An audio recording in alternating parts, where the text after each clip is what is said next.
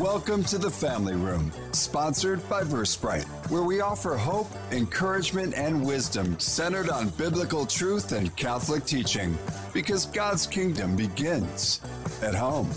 Now, welcome your hosts, Mari, John, and Craig, right here on AM 1160 The Quest, your Atlanta Catholic Radio.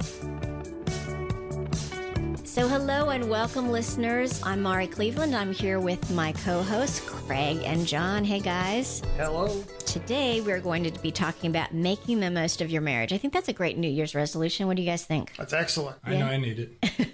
I always need it too. and we have got a wonderful couple with us today um, who's going to be talking about that. Um, but as you guys know, here in the family room, that is one of our goals. Our goals is to our goals are to make sure that you guys have got as many resources as possible, real relevant resources for making the most of your family, your marriages. Um, for us, the three of us, we learn along with you, so we choose guests that we want to learn from and find great things that we can learn to help our marriages and our families really thrive because we do believe here that the domestic church is under attack and we want everything we can, all the resources we possibly can to make sure that we are standing firm for marriage and that our domestic church, our families are really um, having the kingdom of God begin in the home and then bring that love of Christ out to others. And so we're excited today to be able to share some wisdom from a couple who's been working on a, their marriage for th- over 30 years now and who's done great things in our community to help others with their marriages as well. So, um, Craig, would you share with our listeners who our guests are today? Yeah, now everybody have been listening to incredible guests on the show, and um, we're going to have two incredible guests again today. Uh, Laurie and Mike Carlton are locals here, so they're in the uh, Diocese of Atlanta. They're also parishioners at St. Peter Chanel, and they created several marriage ministries. And I know there are people that may be listening that have been helped by their ministry. Uh, they're also married for 30 years, and they are parents of six children. I think the ages of 14 to 24. So incredible testimony to um, marriage and family. So welcome to the show, guys.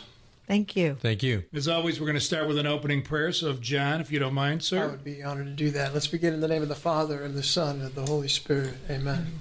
Heavenly Father, as we begin this endeavor, we just first and foremost reach out to you with prayers of thanksgiving and praise for so many things for this beginning of a new year. But today, with Mike and with Laurie, uh, you give us a reflection and an example of what in your generosity and your kindness you established as the nearest reflection of the love of the Trinity, and that's the love and creative abilities in a marriage. And so we ask you to bless this time together, not just for the time that we spend together, but for the words that come out of it, the thoughts that come out of it, the emotions and and the things that are generated so that they might touch the hearts and the minds and the souls of everyone that you would have listen and hear what we have to say today.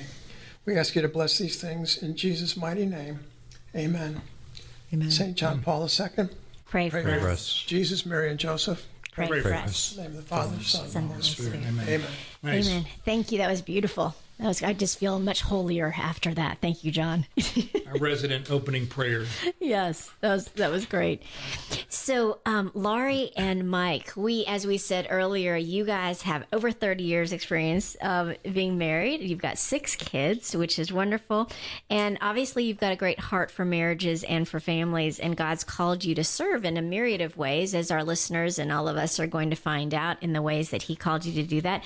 But of course, all that starts with how God called each of you to Himself, because I think we only start out in ministry to others once God's filled us and giving us given us that encouragement that we have something that um, He wants us to share with other people. And sometimes it's through um, great experiences, sometimes it might be through challenges that we've been um, through ourselves. But we'd love for you to start our time together just by sharing your own personal faith journeys. A lot of our listeners love to hear our guests and how God touched their lives, even um, in their own per- personal faith journeys. So, would you guys be willing to share your individual faith journeys with us? Sure, absolutely. Uh, thanks for having us, by the way. Um, I am a cradle Catholic, um, but I was raised Maronite. My dad is was Lebanese, and um, I knew nothing but the Maronite Church uh, in Youngstown, Ohio, small town. And um, until I was 11 years old, I thought the only church was the Maronite church. So we were surrounded by family. It was very small. Half of the mass is in Arabic. Uh, we took Lebanese dancing lessons. We ate Lebanese food. We hung out with each other. And I always said to my mom, Oh, I just, I'm going to marry a Lebanese man. I just thought it was the most wonderful experience. it truly was. I remember actually kneeling uh, during Mass one day. We were singing the Hail Mary um, at, at some point. I can't remember. I might have been eight years old. And I looked to my right, and there is my dad and he was smiling, saying the Hail Mary. I'll never forget that look on his face. He glowed in Mass, especially the Maronite Mass. And so it stuck with me. But when I was 11, my dad was transferred away from Youngstown to Cincinnati, same state, but it might have been uh, Timbuktu. Uh, it's very far for us because very few people had left. And the Maronite Church was too far from our house. It was in the city of Cincinnati. We were in the suburbs.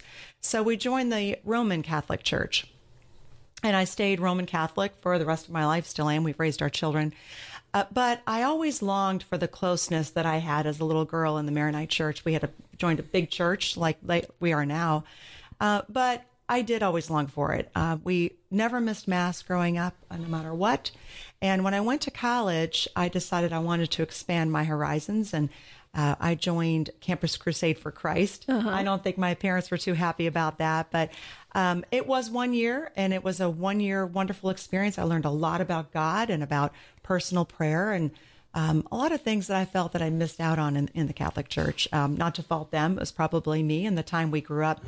But um, I always took that with me. And I, I remember one day when I was in college, someone said to me, uh, What religion are you? And I said, I'm Catholic. And at that time, I had been not practicing Catholicism for one year, uh, but faithfully going to the uh, non denominational church and realizing at that point that I am Catholic, I'm always Catholic, and I will always continue to be Catholic. Mm-hmm. So from that point on, we, um, I was Roman Catholic and we went to the church. Um, and Mike and I got married, and you want to take it from there? Uh, sure. Uh, we were married in 91. Um, I grew up non Catholic, so I'm a convert. And uh, growing up in a Presbyterian church, everybody's Scottish Presbyterian. Uh, but I grew up in Buffalo, New York, which is a big Catholic town. There's mm. Irish section, Polish, Italian, and I had all my friends were Catholic. So I always sort of uh, kind of had an eye on it, but um, never felt called.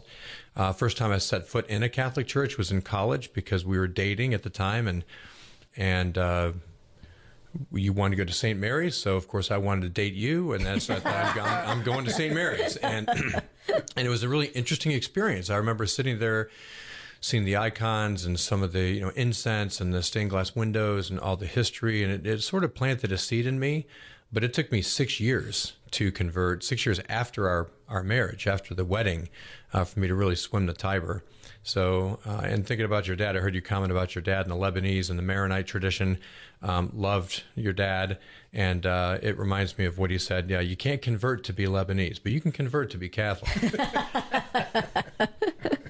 so the rest is history. Once I uh, converted in 2002, uh, that's when our marriage uh, took a turn. Ah, interesting. Mm. Interesting. Mm-hmm. When you look at the two backgrounds, it's interesting too because you know oftentimes we talk about um, two people very different coming together, whether it's different personalities. And I've gotten to know you two a little bit, and you guys have different personalities, but it mes- meshes well together. When you look at your backgrounds, though, if you look at your backgrounds individually, then collectively, how have your individual backgrounds played in your marriage journey together, if that makes any sense? Yeah, that's a great question. And Mike and I were talking about that today because we are in the uh, in marriage prep program uh, through the Archdiocese. And we have five meetings with uh, each couple we help to prepare for marriage. And the first meeting is always about your family of origin. Mm. And we really hone in on everything we can in two hours about the um, the upcoming bride and groom how their family of origin was. What was their favorite room in their house? What kind of games did they play? Were their parents still married? How many siblings did they have? Where did they eat dinner, et cetera, et cetera?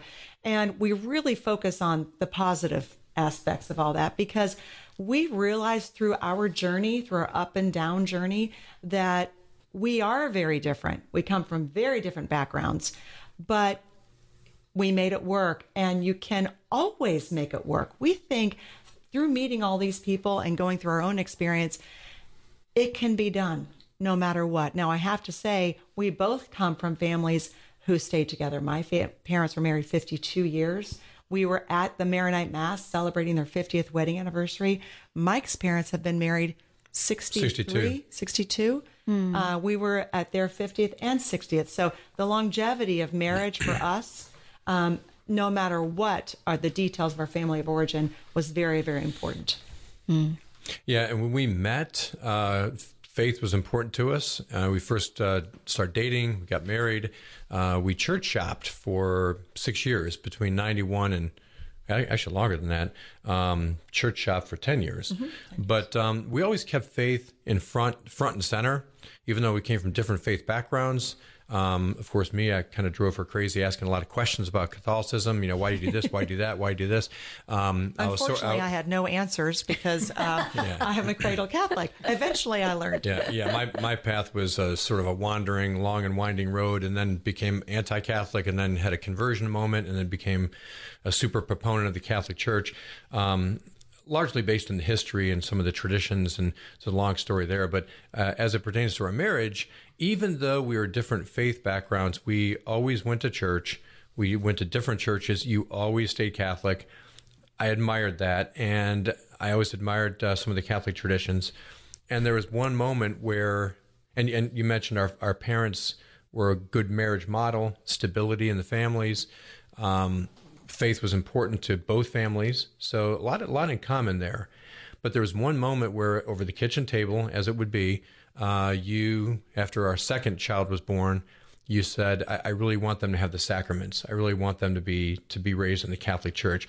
And so it put in a very polite way some um, the onus on, on me on me to to Step up. cooperate and step, Step up, up and, and so we, at that moment we agreed okay we will raise them catholic of course for me it took me a few more years i'm a little bit stubborn but we decided at that moment we're going to raise the kids catholic that was a big moment for us in our marriage That's neat. I love your stories because so many people think, oh, we've got to be just alike. We've got to just be, be exactly alike for this to work. But God is working in each one of you and worked in each one of you. And Mike, to your point, he knew you were stubborn. He knew it was going to take some time. And he knew that Laurie's temperament and Laurie's beautiful father's witness was going to touch you in different ways. So I think sometimes we forget that the Holy Spirit's working on this too. This is a sacrament, and the Holy Spirit is working through this. And it's not up to us to force somebody else to convert or, or make somebody else believe what we believe, but but that we each need to be very true and faithful to what God's calling us to do. That's very true. In fact, I was listening to your previous interview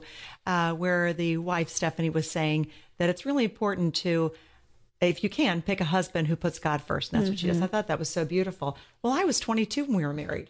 Uh, so I was awfully young to, to think that. But I will tell you that Mike was a holy man and Christianity was very important to him. although i put beer first back then the faith was important to him. So I knew I was marrying a good man. Uh, and eventually, you're right, we did grow into it and God worked in us. That's great. So, folks, if you're if you're listening you're, uh, with us, you're on AM 1160, The Quest. You're Atlanta Catholic Radio, and you're in the family room. And we're talking to Mike and Laurie Carlton. Mike and Laurie, uh, and just by the way, uh, Mike, the monks began the beer tradition, so you are in very very good hands. You may not have known it, but but he was with you the whole st time. patrick's day was big for a Yes, presbyterian Yes. So, um, I would bet that having the diverse backgrounds that you have, um, that there were lots of things in that marriage, good, bad, and different. And then, and so you're you're married, you're cranking along 17 years of marriage, and then you really kind of roll up your sleeves and say, "We're going to get into marriage ministry." That's a big step into a very difficult arena. What went on in your lives? Maybe give us and and if I could poke just a little bit, I'm I'd be willing to bet probably this is just projection on my part that not everything in your marriage was flawless, and maybe even some of the things that were a challenge prompted you to do this ministry. Maybe you could kind of walk walk that path. Mike's shaking his head no. He said it was perfect from the beginning. It was flawless. exactly. I mean, they, you know, you, what do they say? Oh, Uh, adversity reveals character. Um, you don't grow and learn without challenge. That we experienced that firsthand. Um, I would say in sort of buckets, we've had uh, marriage talks at our marriage ministry where there's four stages of marriage honeymoon stage, and then sort of disillusionment, like, whoa, this is not a perpetual honeymoon. And then working stage, raising the kids, and then maturity when you're you got things handled, and kind of like what our, our parents, 50 and 60 years. Um, we blew through the first six years and like a perpetual honeymoon, just having fun and we traveled. We did a lot. We were, you know, as they call it, dinks, dual income, no kids, having just a lot of fun. Once we started having kids in 97, 99, 2001, 2003, um, then we had one 05, 07. It almost sounds like we're planners, right? We're really not. Um, but it, it became challenging and I took a travel job. I was working in, in San Francisco. Each week I was out of town. She had all the little guys.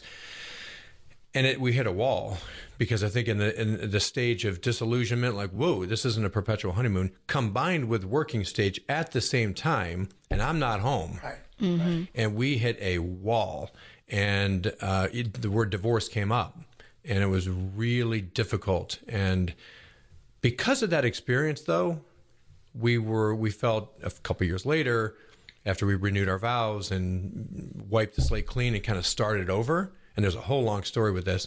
Um, we thought we got to give back. We've been given a gift. I, I God gave me a gift with Laurie. We've been given gifts with the kids, and we need to now sort of help others provide hope where there's hopelessness. You know, for us to even think back that it was that bad for us, and it was, um, to get past that and then just be on to celebrate 30 years. And when I watched her parents at the altar at 50 years, my parents at 50 and then 60 years, and I see how happy they are together, I think I, I want that. And I thank God for the, the overcoming, the, the crisis we were in. But to just sit on that wouldn't be right. So we decided we want to help others. And it's amazing what it's done, not just for us, but for many people have huge challenges in their marriage alcoholism, infidelity, finances, whatever it might be. And they don't know how to get out of it. So that's what we're just trying to do is help others because of what we went through. Mm-hmm. But I was gonna say, I think what's interesting too is though you've recognized it, and as the guy, John and I came to this because we keep talking to guys about it. You know, instead of sitting in the my job is to go make money, my job is to, you know, provide a nice home. Sounds like you also stepped up with Laurie though and said, you know what, I'm not doing the job God intended me to do. I need to do a better job because of your faith together. But you were like, okay, God's given me a call here. I need to step up and do better at that. Well, I, it was more than that. I got hit in the head with a brick. I'm going to lose her, you know, and I took her for granted, took the marriage for granted, took the family for granted. And uh, we read Love Languages. Uh, the, the book really helped, uh, it became a tool for us. But in Love Languages, I blew through that book.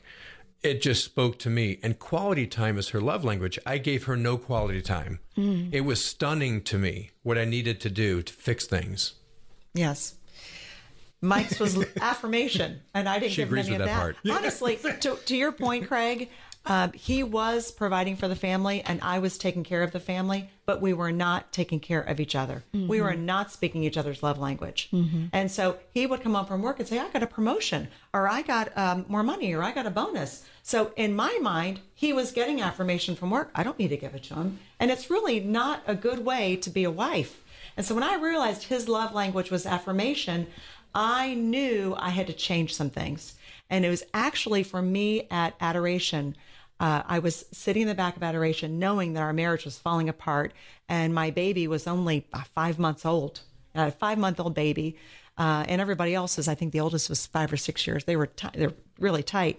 Um, I was crying in the back of adoration. I, I really don't remember this point, but I remember I was crying all the time at, at that time. And a friend of mine came up and said, What's wrong? And I said, My marriage is falling apart. And without telling her any details, she said, I want you to read a book. It's called Fascinating Womanhood. And uh, she told me the details. So I went home and I, I love this woman. She's so wonderful. So I bought the book, I devoured it, but I decided eh, that book is not for me. It was written in 1962, it was old fashioned, it had everything in it from have a nice dress on when he comes home, to make sure the table's set. Uh, so silly, Mike, that's not a bad thing, is it? Not a bad thing. but it was full of all modern day things too. So I read it. A week later, I ran into my friend at church and I said, Thank you for the book. It's just not for me. And she said, Really? She was surprised. And at that moment, I thought, maybe I should look at it in a different light. So the only time in my life I reread a book was Fascinating Womanhood by Helen Andelin. I went home and read it, and it was a different book.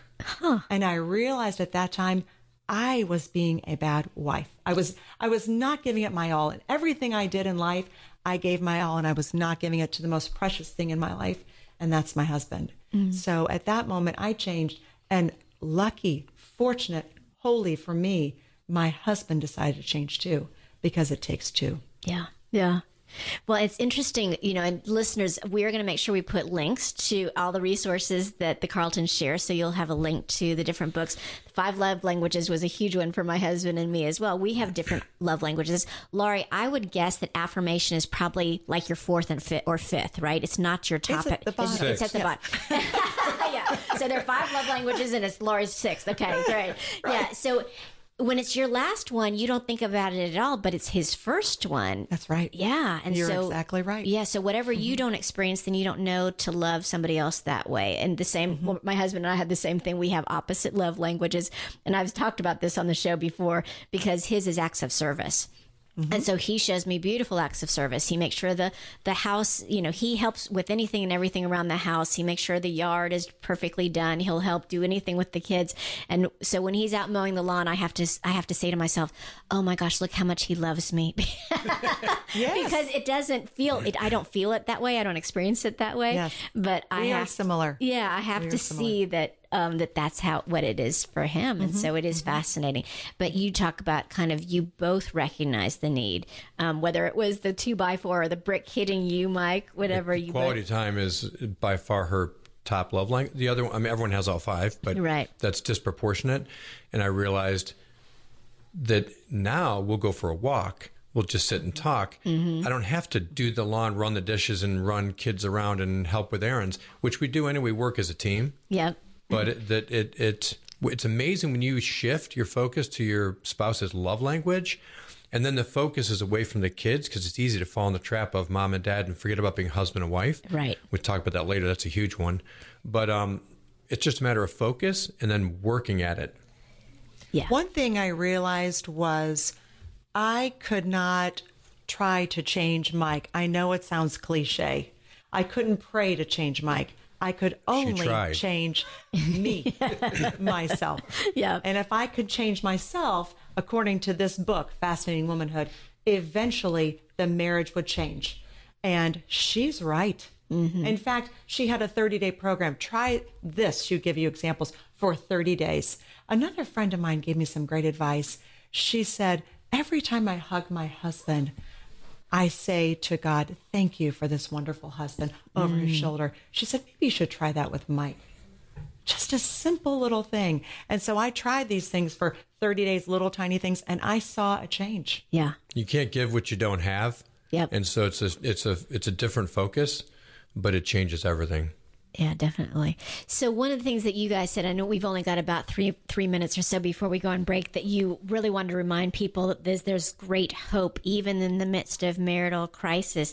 Are there other things that people need to understand that will help them if they're dealing with marital crisis? Yeah, big, the biggest one that we were told and experienced is keep Christ in the marriage. Mm. People get married in a church and then sometimes set Christ aside, do more planning for the honeymoon than they do the marriage itself.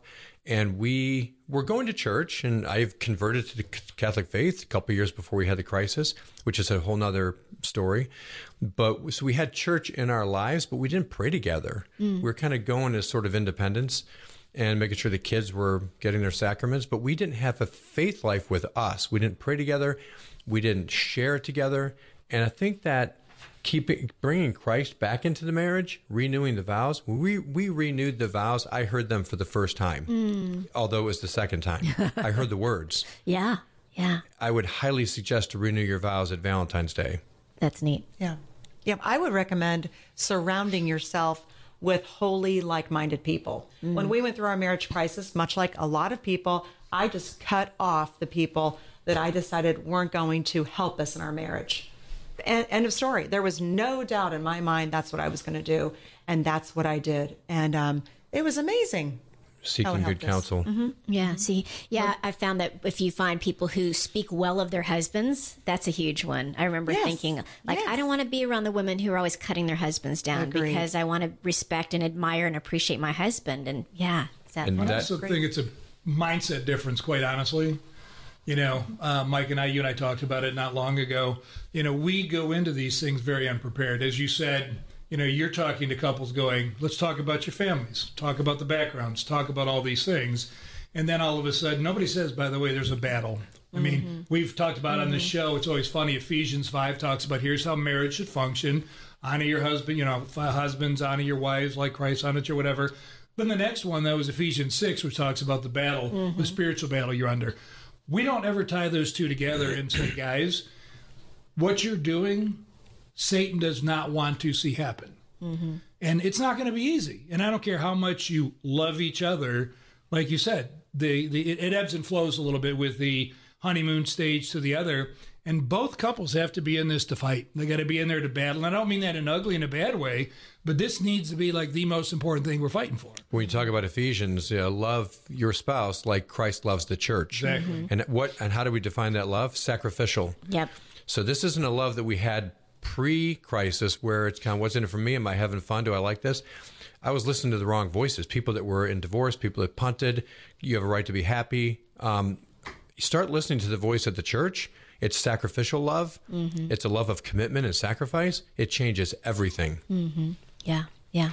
Because it is a sacrament and God's the one who created it. There is grace in the sacrament. Yeah. And to put Christ in the center is that much easier when you when you have the sacrament of matrimony and, and you receive the grace of the sacrament. And that's what we tell our couples that we're preparing for marriage. Yeah. It's powerful. Mm-hmm. We are going to take a little break here, and we'll be back right after a little break. We'll be right back inside the family room in moments. Sponsored by Versprite on the Quest. In today's world, cybersecurity is critical for your business. Award winning Versprite provides solutions to protect your company from hackers. For protection now, see Versprite.com. That's V E R Sprite.com. The Quest thanks Versprite for their support. The Quest presents Pro Life Minutes. Healthcare providers should care about health, right? Why then has Planned Parenthood's actual women's healthcare services dropped over 72% in the last 10 years? Abortion is not healthcare. Abortion kills. Planned Parenthood is the largest abortion provider in the United States, with 700 abortion facilities, and in the 2019 fiscal year, they ended 345,672 innocent American lives. This is an increase of 13,000 in the last year and 25,000 over the last two years. To put that in context, that is about half the population of Washington, D.C. Why then does the United States government continue to send the millions of taxpayer dollars in funding and grants year after year? If we don't stop them, no one will. Let's love God by loving life. Show the world that every life matters by speaking up for life at every opportunity. For more homegrown wisdom, visit thequestatlanta.com. Here at The Quest, we often hear how our programs touch hearts and change lives. Now more than ever, people need to hear the truth and beauty of the Catholic faith. As a 100% listener supported station, The Quest relies on monthly donations to stay on the air. Please consider making a monthly donation to The Quest and help us continue to provide inspiring Catholic programming. Monthly donors are the lifeblood of the station. Visit thequestatlanta.com to donate. Thank you for your support. Hi, this is AJ with The Quest. Did you know that we are on a mission to invite, inform, and inspire listeners like you? We want you to embrace your journey and take one step closer to God by not only listening, but engaging with us.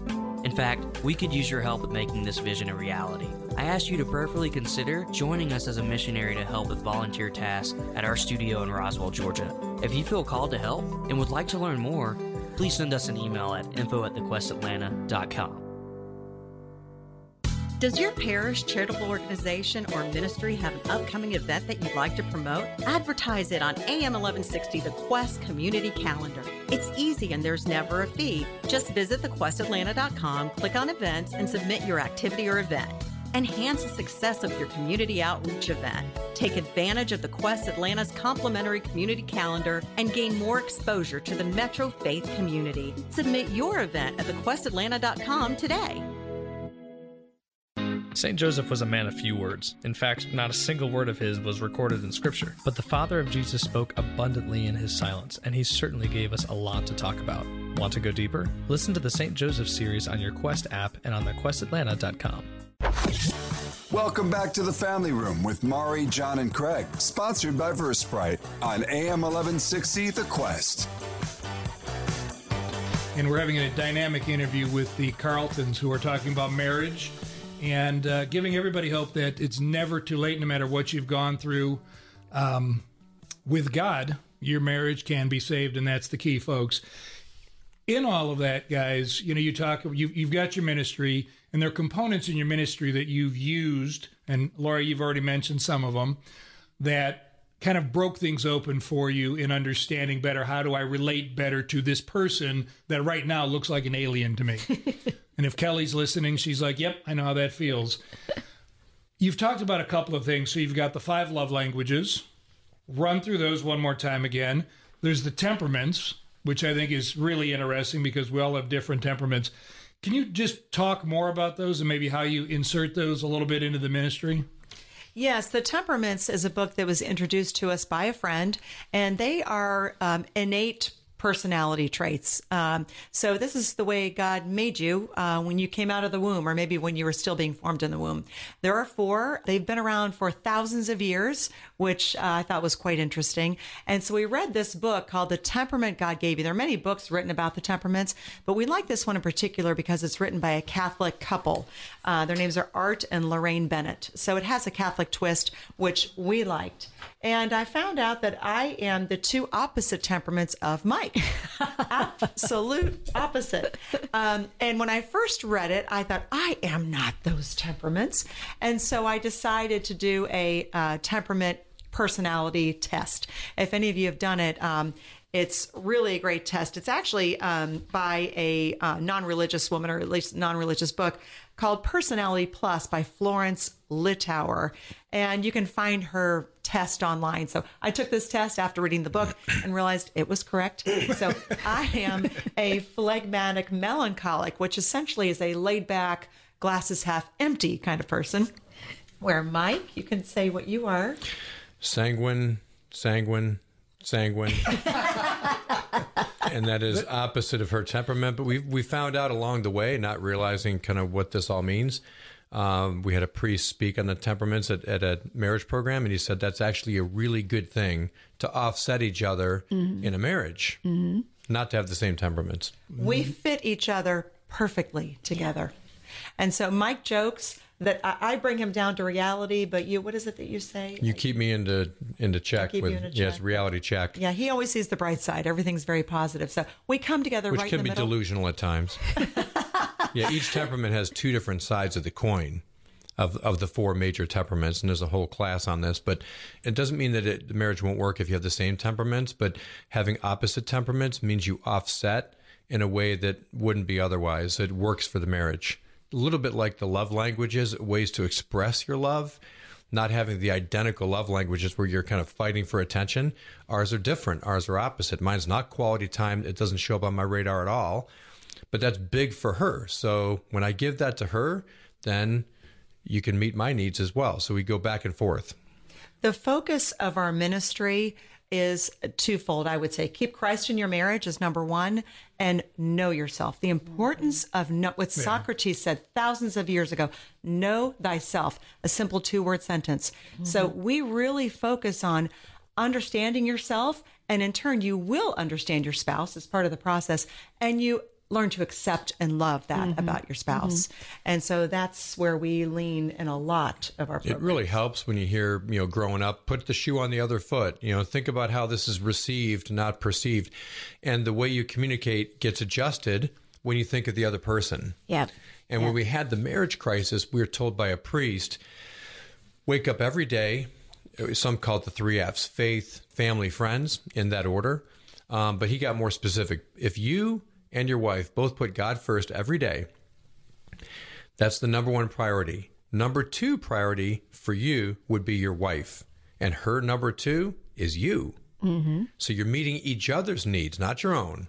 And the number three priority, the kids, what God gave you in, in, in the, the offspring, your, your kids, your children. But notice that's not competing with your needs. With, you know, and that we fell in the trap of being parents and not being husband and wife. No date nights, nothing. We're just parents. So the kids would be number three for each of us. Mm-hmm. Which is the same. And then number four, the last priority would be your work, hobbies, gardening, do whatever you want, whatever you fill in the blank. So that shocked me that every day, if we're both putting God first and then each putting ourselves sec- 2nd Mhm. she's meeting my needs, I'm meeting her needs, and we both put the kids third, which is now similar parenting, working as a team, coordinating, and then our own stuff last. Life became prioritized in the right order, and our whole marriage just blossomed because we weren't doing that. It really did. It really did blossom. That's great. So when when you were talking, Laurie, you you said our uh, the whole point of our ministry and Mike, how you articulated that. And by the way, if, folks, if you're listening, if you've listened to more than one podcast uh, in the family room or more than one show in the family room, the Carltons just gave us, I think, for the fourth time, Mm-hmm. the priority that should be in your marriage. This Yep. is not the first time we've heard this from people who know what's going on, right? So thank you for that, for reinforcing that. Including a priest who's in A charge priest of the and- tribunal. yeah, and a doctor or two doctors, I think, right? Yeah. So, so you guys are in good company. Is that like getting hit in the head with a brick? Um, almost better. a, hol- a holy brick. A holy brick. Holy brick. There we go. But let's probe a little bit more into the ministry. Like, you you said God led you to want to, to know you had to give back, but but go a little deeper. Tell us what did you see? Are there things that you can relate from the ministry that our listeners will will kind of be able to identify with? Yeah, we talked a couple years in, um, renewing our vows. Our marriage was now, you know, rolling. We're, we had another child. We had, you know, number five and number six. they were all kind of piled in there. But along the way, I think when number six was born, we really said, we got to give back. And we didn't know really what that meant. We consulted with a couple of priest friends, and they said, What do you have in mind? And we just sort of came up with this idea just to have a priest give a talk, have a dinner program at the church, invite a bunch of couples, and then maybe have small faith groups tied to that, or maybe just have a little fellowship at the tables, whatever. Just kind of like a date night at the church, Mm. good food, good fellowship, and a talk. That simple. And we called it MAC Marriages Are Covenants. Not contracts, covenants, not to be broken. So we just made that up. And What's the difference? between contract and covenant? Correct. You cannot break a covenant. And what about a contract? You can breach the contract, as we know in business. But we decided to start this on a shoestring, no budget. And this is what our, our encouragement to other people to think, you know, we don't have resources at the church. The church doesn't offer anything between, you know, marriage prep and then if you get in trouble, there's nothing uh, along the way. Mm. Start this. It doesn't take any any effort. We invited a priest. We had 60 people show up. Wow. Competing with Saturday night football in the South. It was shocking how many came. The second one we did, 100 people. We've had up to 250 come as couples to the church. It told me there really isn't much at the parish level. This is a local parish program. It's not national, it's local, but the need is there. Yeah, people the are hungry. need is there. Totally They are hungry, and not Yeah. everybody can take a weekend to do marriage a retreat, which I th- we think is lovely. We've done two in our li- two marriage retreats in our lives, but um, we couldn't get away. We felt that we couldn't because Mike was traveling and we had so many kids. Kids, yeah. So we decided this is the best bet, and we packed the house. We couldn't believe. We said, "Oh, if we just get." Four couples. If we had eight people and we had 50. Wow. And it, it, it, what else is amazing is when you simply ask a priest, can you speak about marriages? The answer is almost always yes. What do you want me to talk about? Mm-hmm. It's amazing. Mm-hmm. The number of people we had come speak at our church and the number of people who came who want to be fed. So it's the average couple we want to reach to just get away. We considered offering babysitting, but we decided that that might conflict a little too much if they can hear the children crying in the cry room. We decided get your own babysitter and just come without them. Yeah. Uh, but of course, infants are always welcome. So it's been very successful. Yeah. And at the priest level, every priest we talk to, you highlighted this earlier, Mari. Uh, marriage is under attack. The Mm-hmm. domestic church is really critical for vocations, for Mhm. healthy marriages, future families. They know this. Mhm. And having a parishioner couple that wants to step up and invite all their friends, the need is there. Also, it's not for broken marriages, it's for all marriages. Mhm. It's just a simple way to enhance and strengthen your marriage, a little bit of a different type of a date night. Yeah. And now it's turned into the Promise Ministry, which is a little bit different. Now it's more small faith group uh, oriented. Yeah, it's so, I was gonna yeah, I was gonna ask about that. So you did Mac for about ten years, and it sounded like you had like forty or fifty different speakers during that period of time, which is Mm-hmm. amazing. And then it did morph into Promise. So tell us a little bit about Promise and why you changed and shifted, and how people can get involved with that. Yeah, Promise, the uh, acronym program to renew and optimize marriage in sacramental enrichment. A little bit Mike of a came up with that. It's so impressive. very rare moment, sort of an Wow. epiphany. But um, it's really a, fo- it's it's just a little bit of a shift of focus where you still have a dinner night, date night, big talk, but then you break up into small faith groups, Mm. go into homes, and when you're sitting three, four couples at a home, and you get host couples that are willing to uh, host, Mhm. and we had some of the materials are amazing. The Augustine Institute uh, has great marriage materials. You put a video on, it gives you a little workbook, some discussion questions. It's good fellowship, first of all. Mhm. It's another version of a date night. And second of all, it's less intimidating than 150 people in a room. You're just at a small group of friends, Mhm. four or five couples, and over six different sessions, walls come down, barriers come down you're willing to now share. And this goes back to what we said earlier. I think Laurie said it. Watch out for the counsel that you seek if you're in trouble, Mm. because the voices of our culture are not healthy. Yeah. Find good people that can mirror the right path for you. And that can happen in a small faith group. That's great. When I like too, how you guys st- talked about, you know, Laura, you got a problem. Where were you when you had the problem? Adoration. You know, you're going to the sacraments or the the um, supports that the church has given, and you know, again, for all of us here, it's not about well, my marriage had this really bad part and I need to go fix it. I'm sure there's plenty of people that hear this and say, well, my marriage is great. Well, can it be better? Can it really be a lot stronger? And the answer is yes.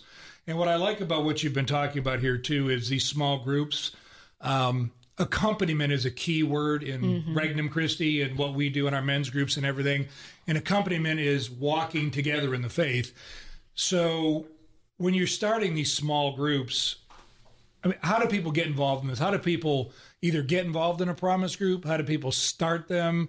What would be your recommendation? We have to start with beer, or the men are, Catholic, or, or the men are not going to come. All right, I'm fine with that. What's step two?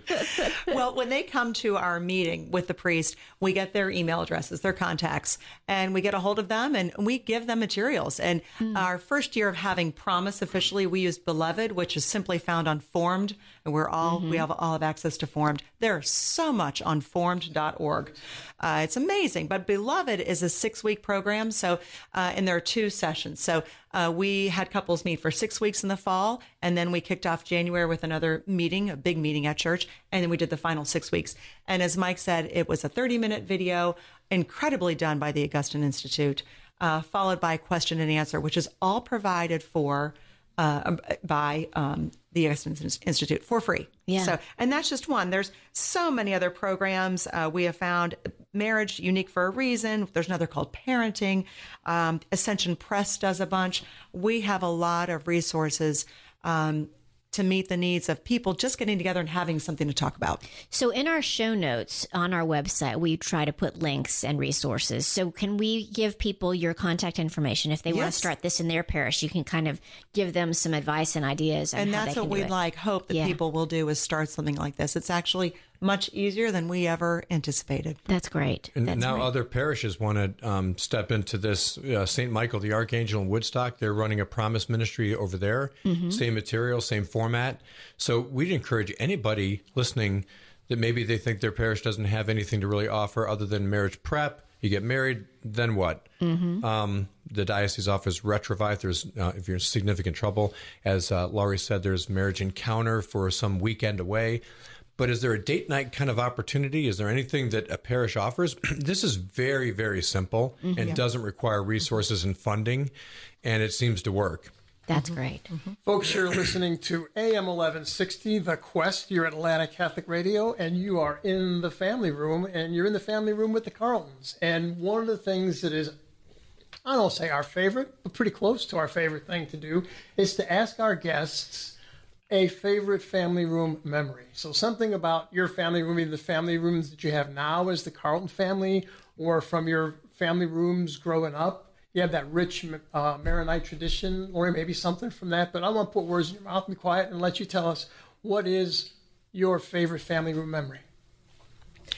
I would say my favorite is my house, uh, our kitchen, because being a quality time person, that's where everything happens. That's where I can sit my teenagers down at 11 o'clock at night and everything comes out because they won't talk until then when you're really tired. Or Mike will walk by and bring up something. Next thing I know, two hours later, we're still chatting about the topic. Um, but we have very comfortable bar stools. They're leather and they're big and you can lean back on them. So we spend a lot of time sitting in those bar stools talking. Uh, from the time, fortunately, we've been in our house for so long. We have memories of when they were babies on the bouncy seat on the counter, and they ride their their bikes around when they were little around the counter, and they play Bikes games. in the and- house. yeah, it was romper room when they were little. But we have so many good memories of just being in our kitchen, So and I'm grateful sometimes, we still have so it. sometimes the family room can become the kitchen. Yeah, the family You know, room had and, be- yeah. and there's beer in the fridge, so you know. My guy really doesn't drink beer. You mention it a lot, by the way. So we we have uh, that that is a recent memory. Another one is um, during COVID shutdown a year and a half ago, spring of twenty, when we couldn't go to mass. This is sort of a recent memory. Um, we had family Bible study, which we never did before, um, and we had all the kids on Sunday morning. Maybe throw in a video of Father Michael Schmitz, something to you know get things moving, and then we'd read the scriptures for mass, all three, and we'd talk about them. And I thought we're going to be dragging the kids into the, you know, let me go to Dunkin' Donuts and bring in some donuts, try to get their attention. 45 minutes later, we're not even close to being done. Wow. Like they have something to say. They love And I was shocked by how important this was for the kids. They, our youngest daughter, Mary, said, Dad, I kind of like COVID because, you know, we're all home and we sit around. I'm like, well, let's not go that far. But um, that is something that was a great recent memory of us all sitting around talking about the gospel. We found out too how much they know, and we're grateful for Catholic schools. Yeah. We were actually surprised that they knew what they knew. Yep. Yep. Mm-hmm. That's neat. That's that's some of our memories as well as we watched Father Mike Schmitz during COVID and had those conversations with our teenagers and it was fascinating. So do you have any advice for families who are trying to create some memories? You know, you've given us some examples of things that you guys did to create some family traditions or family memories. You know, that's some some of the ways that you build that emotional bond, that emotion that opportunity to grow together, to learn together, to share your faith together. Do you guys have any advice for families? Yeah, take the 10 year old to the liquor store, buy beer, and then. Just kidding. Um, one thing we do at. Um, Everybody knows it's not the 10 year old. That's what you're kidding about, right? right, exactly. Um, I, I think that this sort of became an interesting model that we could do. Now, in the past, on the way to Mass, you have a captive audience, all the oh, kids are in the car. Mm-hmm. Now you can actually speak to them. And so my wife would always have them read the gospel on the way to mass. So they were kind of used to that because you're stuck in the, you're trapped in a seatbelt. Put your iPhones down. We're going to mass. Let's prepare for mass. And they'd read. One of them would read the gospel. We'd talk a little bit about it. That was being done in our family for a while. That's an, a tradition that we sort of baked into on the way to mass. Uh-huh. And then what I mentioned is during COVID, we sat around the family room, literally sat around the family room and talked about the gospel, which was great. But I would suggest if you're looking to do something new and you think, gosh, my kids aren't going to sit around and talk about the, you know, it's that's too much. And now that mass is back up, try having one of your kids read the gospel on the way to mass. You'll be surprised how easy it is because you're on the way. Put the phones down. You're in the car anyway. And what happens at mass when they hear the gospel read, liturgy of the word, they've heard it now for the second time. They'll be paying much more attention when they hear it when they're they experience uh, in, enhance the experience of mass because you've already prepped them. that's something you can do pretty easy to do. That's what I would suggest. Yeah, I think the car, uh, taking advantage of being in the car is huge uh, because it's hard to get them even when you're all home. Um, we, when they were little, I started saying the rosary in the car with them when we, on the way to school. That's what we always did from the time they were itty bitty. Um, I was lucky. That's something I started. I wish I would have started other traditions too, but so now uh, they're in high school. Although they're driving themselves, uh, if we are in the car together, I might say to one of them, "Do you mind saying a decade of the Rosary with me?" And our tradition is uh, to alternate Hail Marys or say it around the circle and um, say one uh, prayer request before you say the Hail Mary. So, Mm-hmm. and they're used to it, so they don't they don't complain because we've always done that. That's One great. other family tradition I think is very doable for people, and we did this, especially when the kids were really young, is, you know, prayers at nighttime before bed. Um, everyone kind of pokes at that to different degrees. And we would all sit around the beds and, you know, talk about, you know, what's, what happened that was good today. What can I work on? What can I hope for? Um, pray for each other. It's kind of interesting when you start asking the kids at bedtime when they're reflecting on the day, the next day, um, we all pray together. And you know, this was varied greatly because we had little kids that were wrestling and fighting, and it wasn't like we all sat around with pious kids praying the rosary. but you're together as a family. You're putting them to bed. You're going to do it anyway, and this might be something to ask them their opinion about how things went today, so they think spiritually, not just you know playing with their friends. I think another bit of advice is to do something for your marriage. Find out what works for you and read books to help, whether it's the temperaments or the love languages. Uh, but we take walks and we decided that Legatus was a really good, holy thing for our marriage because we have a planned date night every month with all kinds of wonderful opportunities.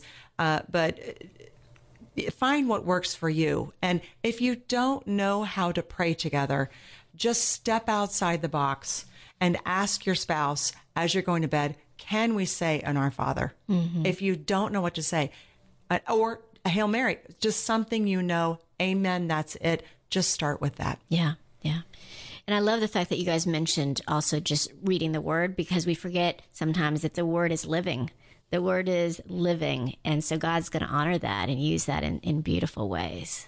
Yeah, definitely. but it's definitely um, a conscious effort, you know, versus Yes. this flying. I fly with the seat of my pants, and now I sit back and I regret not being more intentional. I think it's that intentionality that makes it work. Plus, you know, when you guys keep talking about surround yourself, it's not the holy huddle, meaning you're not just only with certain people, but at the same time, if you want to flourish, you need to be around like minded people that are Yes. raising their kids in a very similar way, and you're all committed to the same thing. I mean, I think that's that's key. And, and I think God's forming these communities within our churches because He knows our marriages are getting battered in a lot of ways, and we need to be able to support each other. And I think you guys have done a great job explaining how to do that.